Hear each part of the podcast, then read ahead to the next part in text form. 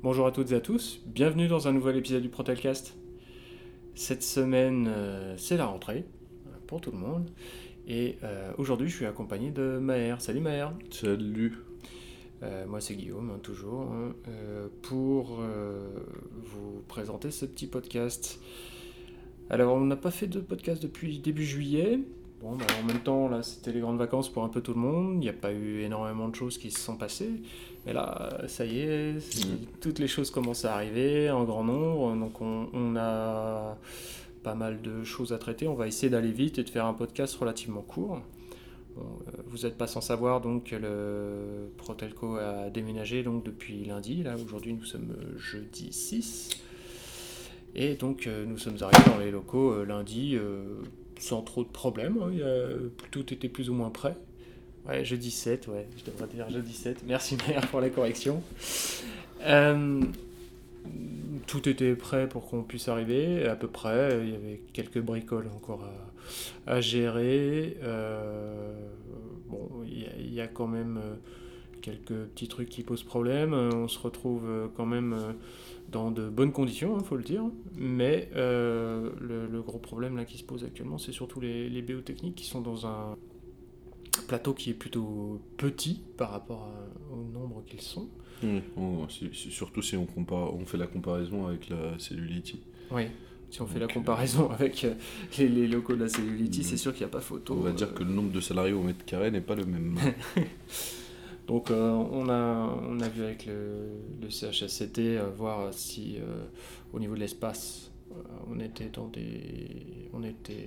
dans la norme. Hormis ça, quelques petits soucis de clim, mais bon on a l'habitude. Oui. Mais bon ils sont plutôt réactifs. Oui, ils sont réactifs. On a été dès le premier jour on a vu les RH passer pour poser des questions aux salariés, ce qui n'allait pas. Donc la majorité des petits soucis on va dire ont été remontés et c'est en cours de correction. Pour le problème d'espace malheureusement je pense qu'on ne pourra pas faire de miracle. Là oui, mis à part revenir à VELQ, je sais pas, ce qui est exclu je crois, hein, oui, je crois. Exactement, il n'y a pas d'autre solution. Mais bon, grosso modo, dans l'ensemble, on est plutôt pas mal ici, compte tenu des circonstances. On est là de manière provisoire. Hein, voilà. Oui. Disons qu'en sachant que c'est provisoire, ça passera plus facilement. Mais bon, les soucis d'espace, malheureusement, on ne pourra pas y faire grand-chose. Tu avais des choses à rajouter par rapport au déménagement, toi, de ton côté ? Non, ce qui est bien, c'est qu'on reste dans un périmètre, ça ne change pas énormément par rapport au transport, je pense, pour la majorité des salariés, ça rajoute 2-3 minutes de marche en plus, c'est pas la fin du monde. Ouais. Et après quoi, on n'est pas mal lotis, hein. On a plus d'avantages à être ici aussi, les salariés sont, je pense que la majorité des salariés sont satisfaits. Oui. Moi, ce que je trouve un peu dommage, c'est que du coup, on va... les techniciens qui viennent pour les visites médicales, les changements de véhicules, les choses comme ça, on sera moins amené à les voir, mais bon, ça c'était prévisible, on le savait. Donc, puisque bon, pour tout ce qui est logistique et tout ce qui est visite médicale, ça se passera toujours à VELQ. Que ce soit pour les itinérants, pour tout le monde. Ouais, tout à fait. Bon, rien de particulier de plus à dire là-dessus.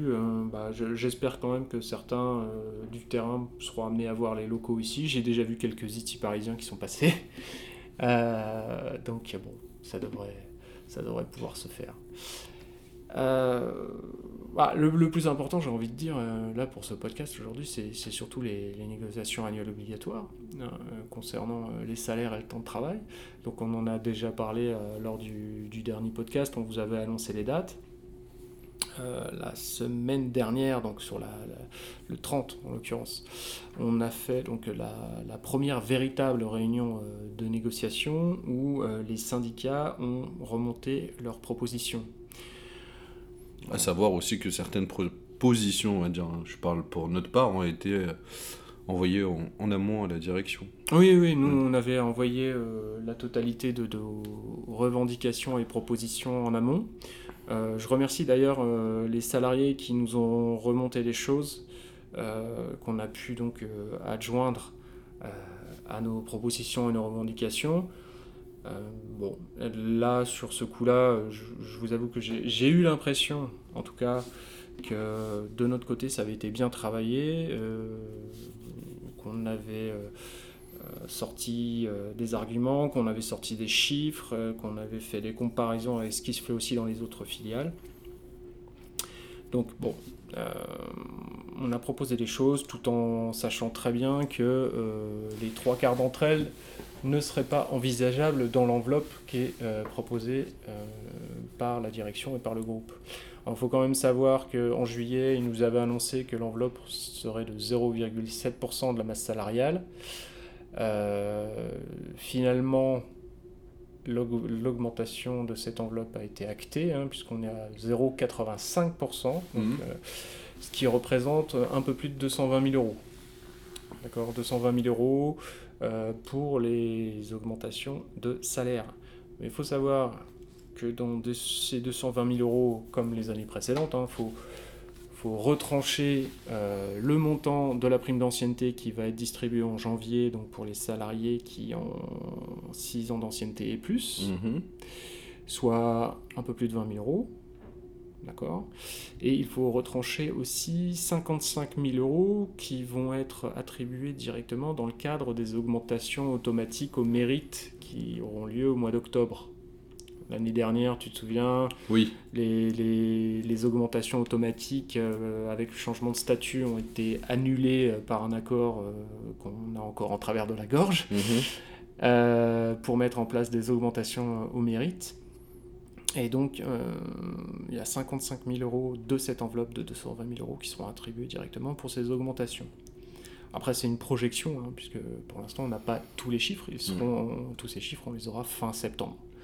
Mais donc déjà, au 30 août, ils pouvaient nous donner des projections. Oui, donc le budget, au final, il sera toujours ponctionné par, par soit les augmentations au mérite, ou sinon ce que tu disais tout à l'heure, prime d'ancienneté. La prime d'ancienneté. Donc on est toujours à peu près sur le même principe que l'année dernière, sauf ce qui a été dit. Sauf que par rapport à l'année dernière, il n'y a plus la prime de vacances, donc il n'y a plus ça qui ponctionne. C'est ça. La prime de vacances n'existe plus. Bon. Qu'est-ce qu'on peut en dire ? Donc au final, il reste 145 000 €. En admettant, je dis bien en admettant, qu'on divise cette enveloppe pour tous les salariés en distribuant de manière égale à tout le monde, ça fait 11 € brut par personne et par mois. Si on faisait une augmentation de tout le monde collective. D'accord. Voilà. Donc l'année dernière, avec ce qui restait, on était à 2 €. Souviens-toi. Oui, je me souviens. Donc il y a une amélioration malgré tout sur l'enveloppe restante, et c'est normal puisque avant les augmentations automatiques au statut prenaient plus du double là des augmentations au mérite. Et oui, forcément. Qu'est-ce qu'il y a à en dire ? Bah, quelles étaient nos propositions déjà peut-être ? Donc j'ai ressorti les propositions et revendications que nous avons envoyées. Or, encore une fois, on ne demandait pas à tout ce que ces propositions et revendications soient mises en place toutes en même temps. On a proposé plusieurs choses. Oui, bien sûr, parce que sinon, on serait à 3 ou 4 millions d'euros, comme d'habitude. C'est ça. Ouais. Non, comme je le précise, parce que comme l'année dernière, il y en a qui se sont ouvertement foutus de notre gueule en disant que ça coûtait trop cher. À aucun moment, on a demandé à tout ce que soit mis en place. Là, je le précise encore une fois. L'idée, c'était d'avoir des avancées sur une partie de ces points. On avait séparé...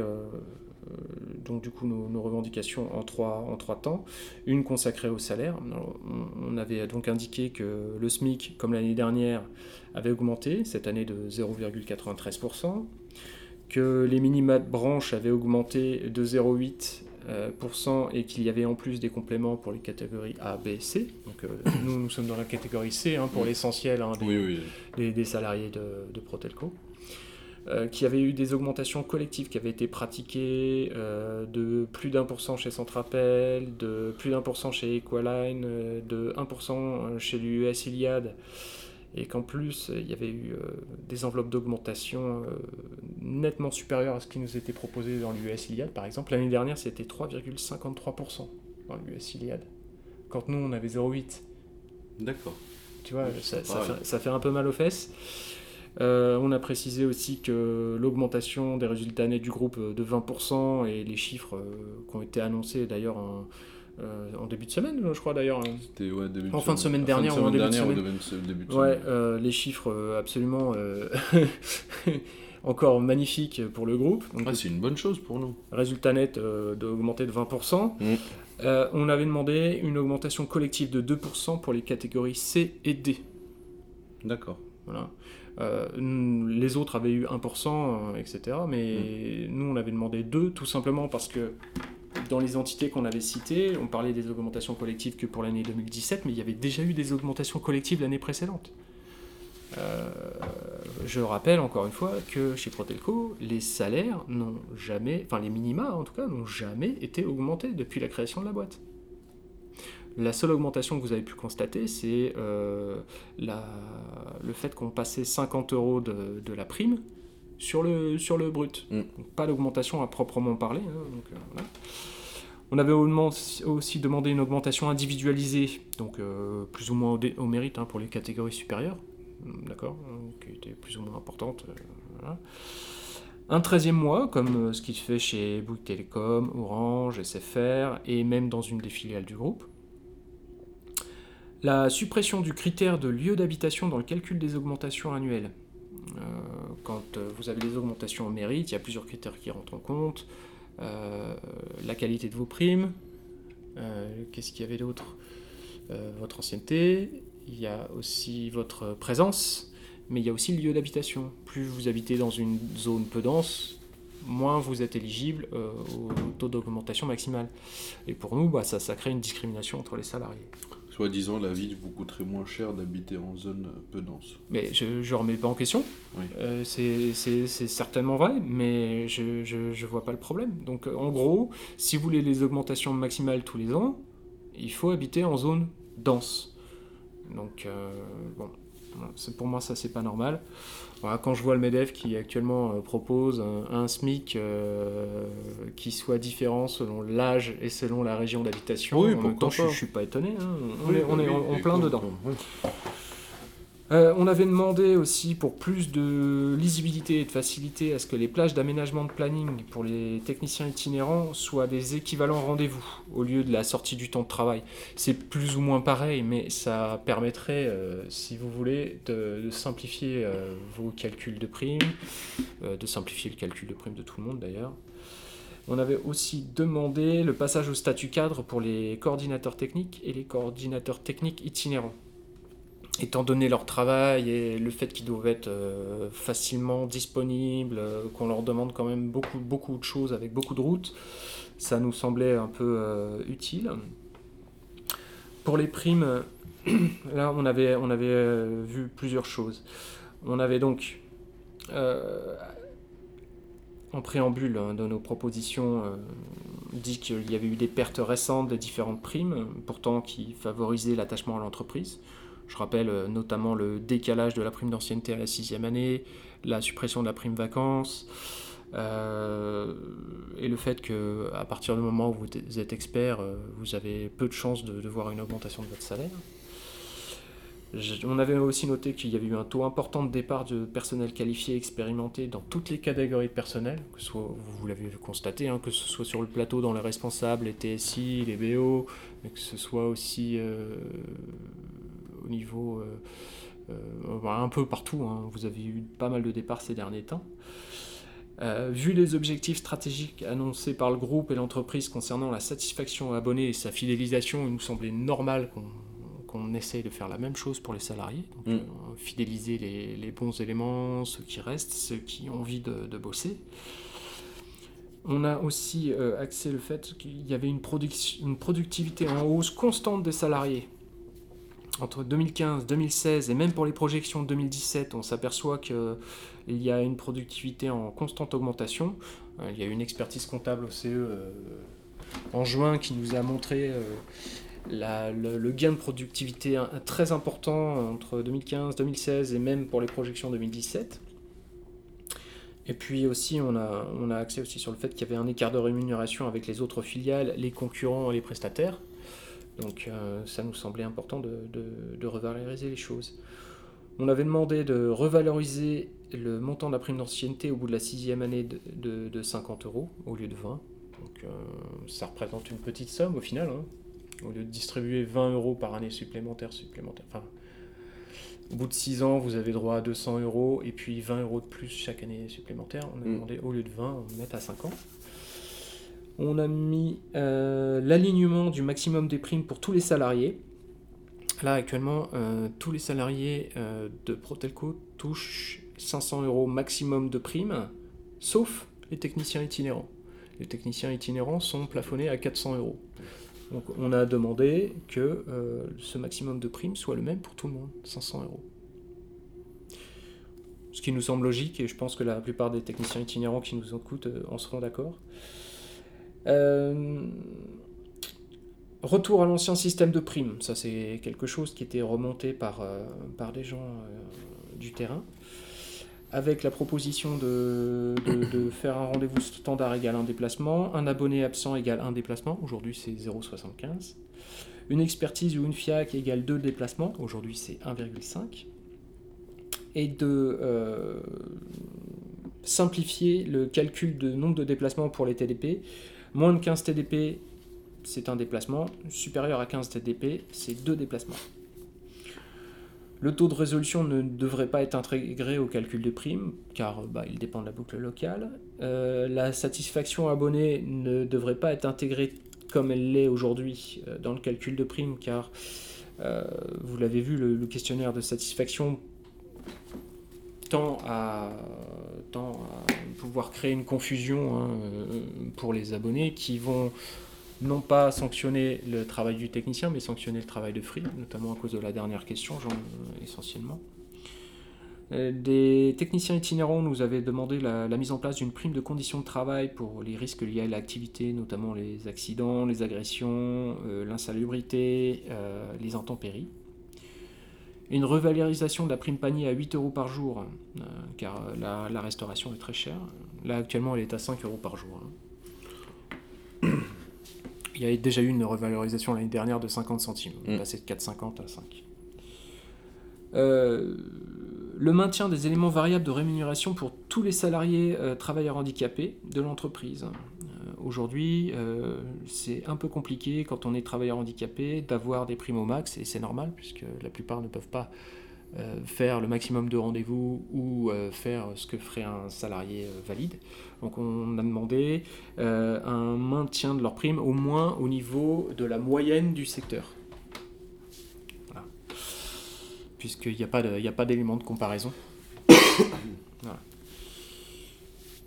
On a demandé aussi le maintien de la prime pour toutes les absences conventionnées. Aujourd'hui, quand vous vous mariez, quand vous pacsez, quand vous avez une naissance ou un décès, vous avez donc des congés conventionnés. Et ces congés-là vous sont retirés de votre temps de présence et donc impactent votre prime. Là, jusque-là, t'es d'accord ? Ah bah oui. Ouais. Bon, ok. On a demandé aussi la possibilité de transférer 50 € du salaire variable au salaire fixe, comme ça avait été fait en 2013 ou 2014, je ne sais plus. 2014 de mémoire. 2014 de mémoire, ok. C'était une proposition de la direction. Non, c'était une proposition de notre part, on avait proposé 100 €. Ouais, ça avait été du coup accepté à 50. Oui. C'était coupé la poire en deux. Pour qu'on puisse signer d'un côté aussi. Oui, oui, c'était une manière de nous faire dire, faut signer maintenant. Ça cachait des choses. Et on a proposé aussi la mise en place d'une médaille du travail assortie d'une prime exceptionnelle de fidélité pour tout salarié ayant atteint 10 ans d'ancienneté dans l'effectif de Protelco, équivalent à un mois de salaire. C'est déjà le cas dans une des entités du groupe Iliad, hein, avec une majoration de 25% pour chaque année supplémentaire. Chaque 5 années supplémentaires. Donc au bout de 15 ans, 20 ans, etc., etc. Voilà pour ce qui concerne les primes. Pour le temps de travail, on a proposé l'instauration d'une marge de 10 minutes en début et de fin de journée pour la totalité des salariés, plus possibilité d'étendre aux techniciens pour se présenter au rendez-vous avec plus ou moins 10 minutes d'avance ou de retard. Parce que là, on voit qu'il y a une multiplication des avertissements de travail pour le fait d'avancer les rendez-vous ou d'être en retard au rendez-vous. Le fait d'avoir cette marge de plus ou moins 10 minutes permettrait de simplifier la vie de pas mal de salariés, que ce soit sur le terrain ou sur le plateau. On a demandé aussi la possibilité d'augmenter le temps de pause sédentaire de 5 minutes. Je pense surtout aux BO techniques, puisque eux, ils ont 2 fois 10 minutes dans la journée, sans pause déjeuner. 3 fois 10 minutes. 3 fois 10 minutes, voilà, c'est ça. Donc 5 minutes supplémentaires, voilà. Ce qui est d'autant plus compliqué maintenant avec les nouveaux locaux, c'est qu'en 10 minutes, il y en a qui arrivent à le faire à VELQ, c'est que tu n'as pas du tout le temps d'aller réchauffer ton plat, de manger correctement, alors qu'il y a un seul micro-ondes pour l'instant. Bah, c'est déjà pas mal, hein, on ne va pas s'en plaindre. Il ne devait pas y en avoir. Donc, exactement, mais bon, après il y a énormément de temps à passer, du coup il y a certaines personnes qui vont à 11h. Bon, on va arrêter là, on va continuer sur les, sur les revendications. On avait demandé aussi l'instauration réelle des créneaux 9h-17h comme nouveau créneau pour les salariés, parce que l'année dernière, on a signé donc un accord sur le temps de travail qui introduisait les créneaux 9h-17h, mais au final, ils ne sont mis en place que de manière ponctuelle à la demande du salarié et sur validation des responsables.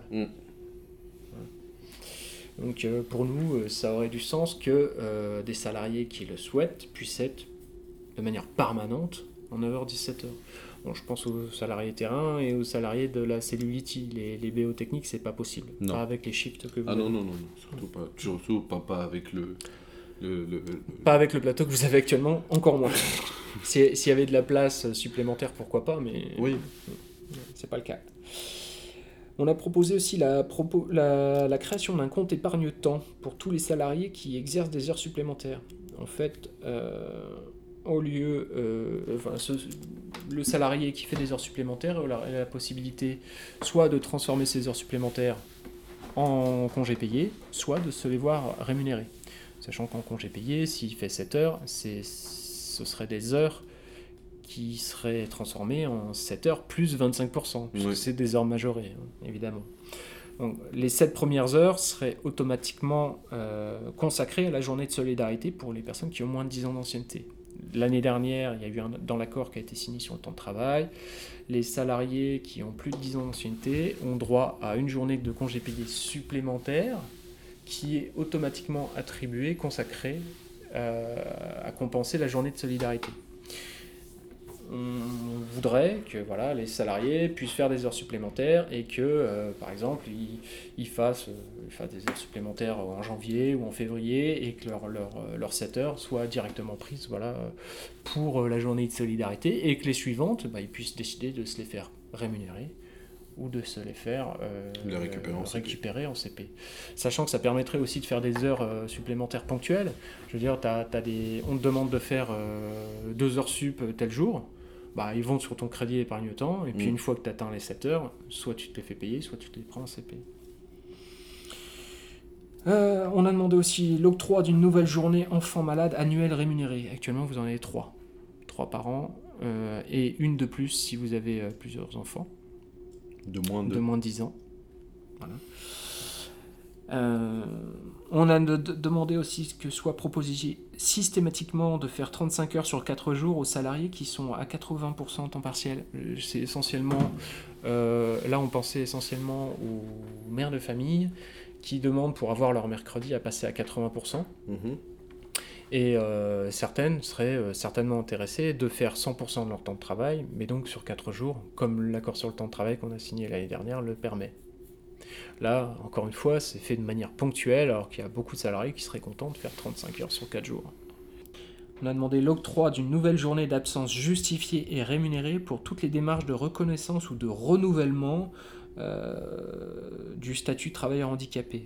Là, actuellement, quand vous devez faire les procédures pour être reconnu travailleur handicapé ou pour renouveler la chose, vous avez droit à une journée par an rémunérée sur présentation du justificatif. Or, souvent, vous allez devoir voir le médecin à telle date, devoir avoir la MDPH, donc l'organisme qui gère ça à une autre date, etc. Ça peut être un peu pénible, donc on demande à ce qu'il y ait une journée supplémentaire avec la possibilité de le faire par demi-journée, comme le prévoit l'année dernière l'accord qu'on a signé. Donc en gros, 4 demi-journées au lieu d'une journée. Voilà.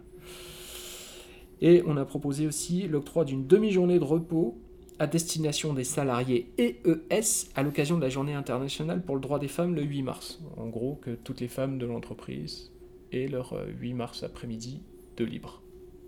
Ça se fait dans certaines boîtes.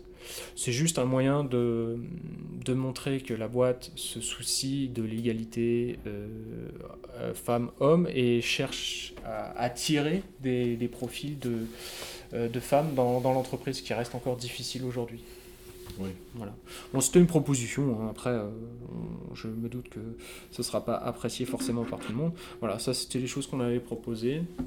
De la part des autres organisations syndicales, y en a beaucoup qui ont validé nos demandes. Enfin, FO a validé plusieurs de nos demandes. Mmh. Ils ont proposé aussi d'autres choses, mais évidemment, j'en ai oublié une partie, donc je ne vais pas pouvoir être très efficace là-dessus. J'avais demandé à ce qu'ils me les transmettent pour que je puisse effectivement en parler et voir les soutenir derrière. Bon, j'ai pas eu de retour. Quant à la CFTC, ils ont proposé pour les salaires une seule chose, c'est la prise en charge de la journée de solidarité. Voilà, c'est la seule et unique chose qu'ils ont proposée. Donc je trouve ça un peu triste. Le compte épargne-temps, ils nous ont suivis. Simplement, ils ont demandé que les CP soient validés par le responsable uniquement dans les périodes creuses. Ce que je trouve complètement stupide. Complètement stupide, parce que l'idée, si tu veux inciter des salariés à faire des heures supplémentaires pour avoir des CP, c'est qu'ils puissent faire ce qu'ils veulent de ces CP et les poser de manière normale comme n'importe quel autre CP. Là, si tu demandes une journée, là par exemple, là sur cette période là qui est relativement pleine, là, les abonnés reviennent de vacances, ils font les appels à la hotline, etc. Tu peux pas l'avoir. Je trouve ça un peu stupide. Enfin, voilà, ça c'est que mon avis. Et pourtant, j'ai discuté avec plusieurs personnes de la CFTC. Ils avaient plusieurs propositions intéressantes, mais aucune n'a été remontée lors de la réunion des négociations. C'est le même principe que pour les questions d'épée. Oui, c'est ça. Il y a une personne qui choisit les revendications et les propositions, et les autres, allez, poubelle, on n'en parle même pas. Donc désolé pour vous les gars, la prochaine fois n'hésitez pas à nous transmettre vos propositions, nous on les transmettra. Ouais. Ah bah chez nous c'est pas la République bananière. Hein. Non. on n'a pas de chef chez nous. Hein. Ouais. Donc on propose, on discute, on en parle, et puis si on trouve que ça a un intérêt, on le propose. Voilà. Donc la prochaine réunion c'est le 12 septembre, donc le 14 septembre, la semaine prochaine, jeudi prochain. La direction va revenir vers nous avec un projet d'accord en fonction de ce qu'on leur a remonté. Mmh.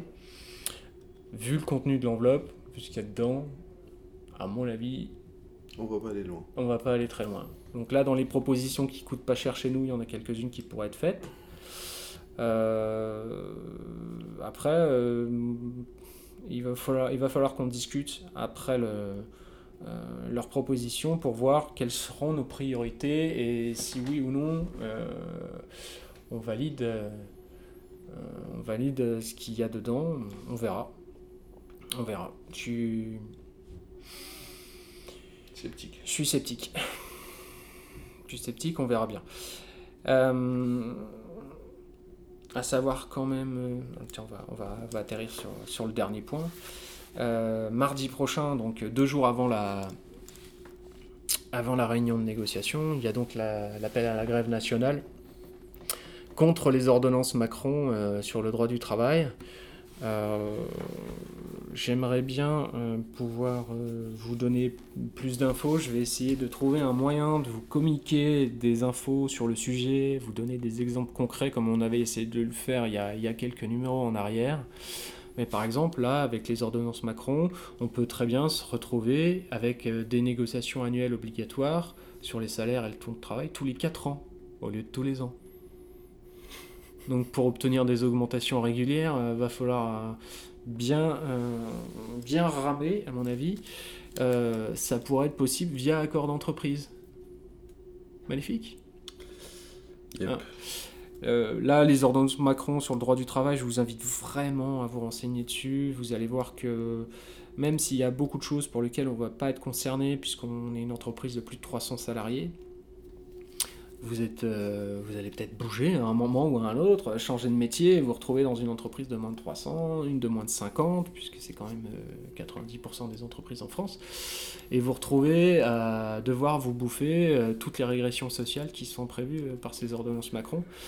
Donc, personnellement, je serai en grève. Toi, Maër, j'imagine que aussi. Non, je vais venir bosser, moi. Bah, tu vas venir bosser ? Voilà. Oui, bien sûr.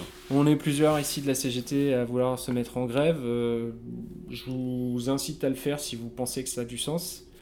Vous n'êtes pas obligé de prendre une journée entière. Non, si vous prenez 1 heure, vous pouvez faire 1 heure et on vous retirera qu'1 heure. Et vous avez le droit. Vous en avez tout à fait le droit. Vous n'avez pas besoin de faire un préavis de grève. Vous avez juste besoin d'avertir votre employeur le jour même. Hein, oui.